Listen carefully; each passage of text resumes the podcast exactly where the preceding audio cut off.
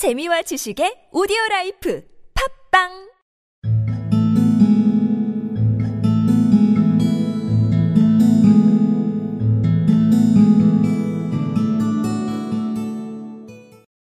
The door opened, and Jim stepped in and closed it. He looked thin and very serious. Poor fellow, he was only 22, and to be burdened with a family. He needed a new overcoat, and he was without gloves. Jim stopped inside the door, as immovable as a setter at the scent of quail. His eyes were fixed upon Della, and there was an expression in them that she could not read, and it terrified her. It was not anger, nor surprise, nor disapproval, nor horror, nor any of the sentiments that she had been prepared for. He simply stared at her fixedly, with that peculiar expression on his face.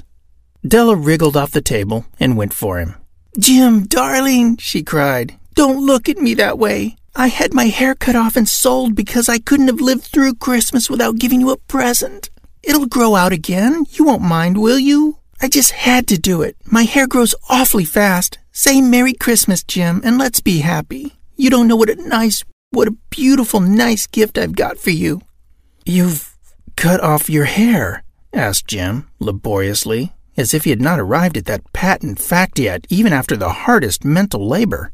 Cut it off and sold it, said Della. Don't you like me just as well, anyhow? I'm me without my hair, ain't I? Jim looked about the room curiously.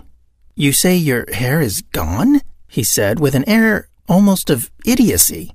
You needn't look for it, said Della. It's sold. I tell you, sold and gone, too. It's Christmas Eve, boy. Be good to me, for it went for you.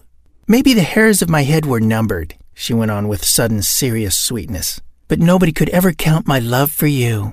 Shall I put the chops on, Jim?